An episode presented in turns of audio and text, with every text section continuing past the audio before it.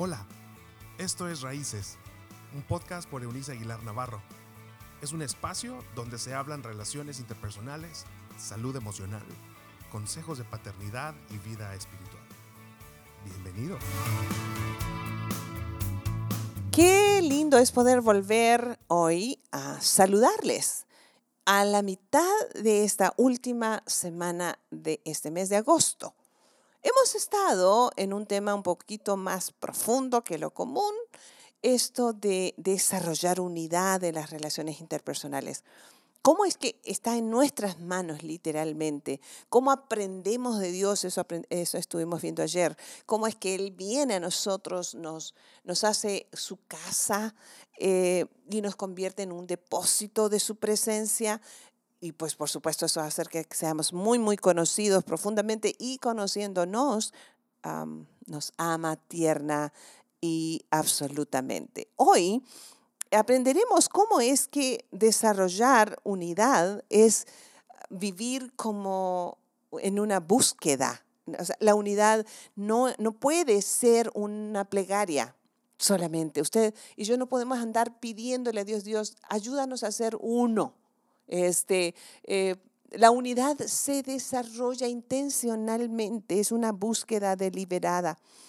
Decía el escritor antiguo, antiguo en el texto bíblico, un hombre llamado Amós, vuelvan a buscar al Señor y vivan. ¿Qué tal? Les leo nuevamente. Vuelvan a buscar al Señor y vivan. Como criaturas que hemos sido diseñados y hemos ah, nacido de Dios mismo. Recuerda que, en el texto bíblico se relata cómo es que Dios hace esta figura de tierra y es una figura inerte de barro hasta que decide soplar su aliento sobre esa figura inerte y dice el texto bíblico, entonces fue que el hombre fue un ser vivo. Por eso provenimos de Dios, Dios es nuestro origen. Así que como sus criaturas existimos y respiramos por su soplo en nosotros. Y cuando nos alejamos de sus mandamientos, que son su palabra, o sea, es su soplo, literalmente dejamos de vivir para solo existir porque desde siempre fuimos pensados para vivir en Él, por Él y para Él. ¿Sabe por qué? Porque cuando eso sucede en nosotros, estamos listos para unirnos al cónyuge, a los hijos, a los padres, a los amigos, sobrellevar de buena manera a los enemigos y tener relaciones saludables con ah, ah, ah, las personas con las que trabajamos. En fin, y sabe, esto es, es, interesante cuando leemos de este hombre llamado Amós, vuelvan a buscar al Señor y vivan, porque nos recuerda, les reitero, nuestro origen. Si usted está pensando en, por ejemplo, en alguna ocasión poner a un animal de tierra, digamos una vaca, en el, en el mar, ¿Sabe qué va a pasar? Con la vaca se va a morir, se va a ahogar. ¿Sabe por qué?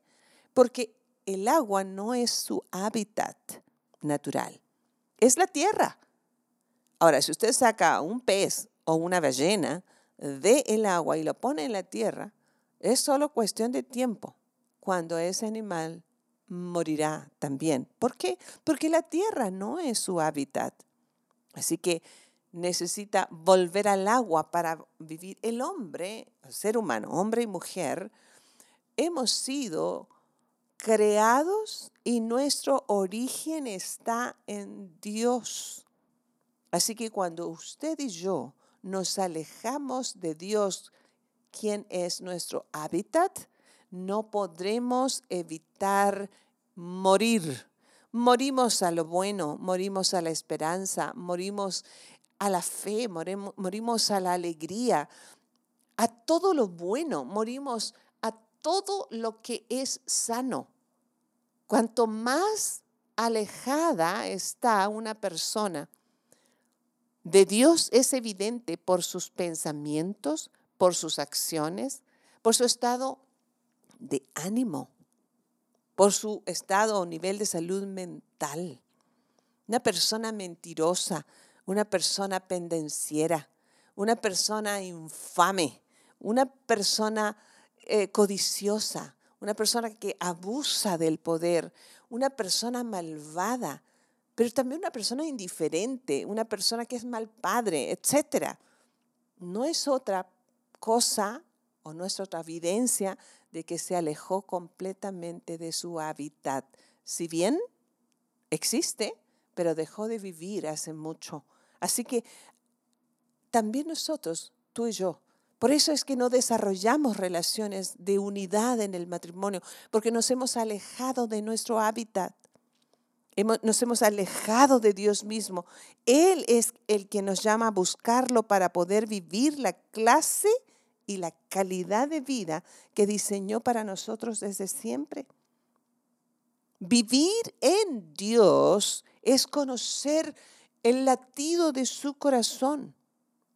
Es poder escuchar en las aves, en el canto de las aves, en la risa de un niño en un menesteroso, ver, ver a Dios allí, por un lado para agradecer y por otro para servir.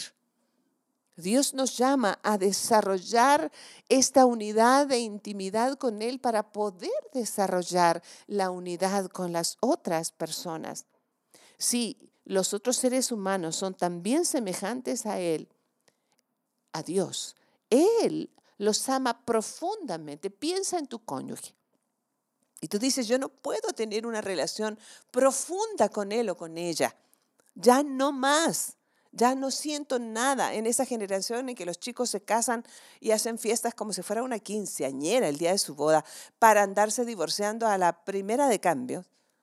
Estás hablando de una, de una relación absolutamente superficial Nadie quiere acercarse suficiente al otro para desarrollar unidad, una unidad que recibe tal como está la persona, una unidad que ama para que ese amor impacte y transforme, una unidad que les haga estar juntos de tal manera que sus almas y su espíritu, no solo su cuerpo, pero integralmente haya una unidad tan, unidad tan poderosa que les capacite para enfrentar las tormentas que sea en esta vida. Conozco personas que salen huyendo, sí sabe usted que hay un porcentaje elevadísimo, de sobre todo varones, y no por su género, sino por la cultura, que cuando se enteran de que tienen algún hijito que les nació con alguna discapacidad eh, intelectual o física, o su cónyuge está pasando por un momento así, huyen porque tienen miedo, porque no, no tienen esa unidad con su hacedor en primer lugar. No desarrollaron una unidad de intimidad para poder conocer a su cónyuge y procrear vida. ¿Se fija? Conozco en cambio hombres y mujeres tan cercanos Ah, respirando dentro del hábitat divino que es ah, su origen y ah, están siendo capaces de enfrentar esas y muchas otras vicisitudes. Así las cosas. Aun cuando Dios nos creó como individuos, les decía el lunes, irrepetibles, puso en nosotros una profunda necesidad de conectar, de, de hacer y ser una comunidad, de allí la unidad.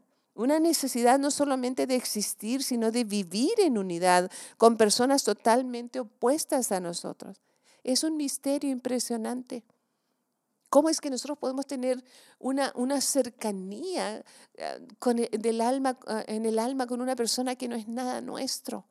A mí me encanta esta, esto, esto que podemos desarrollar siempre y cuando vivamos en la búsqueda deliberada de eh, estar moviéndonos en nuestro hábitat que es Dios.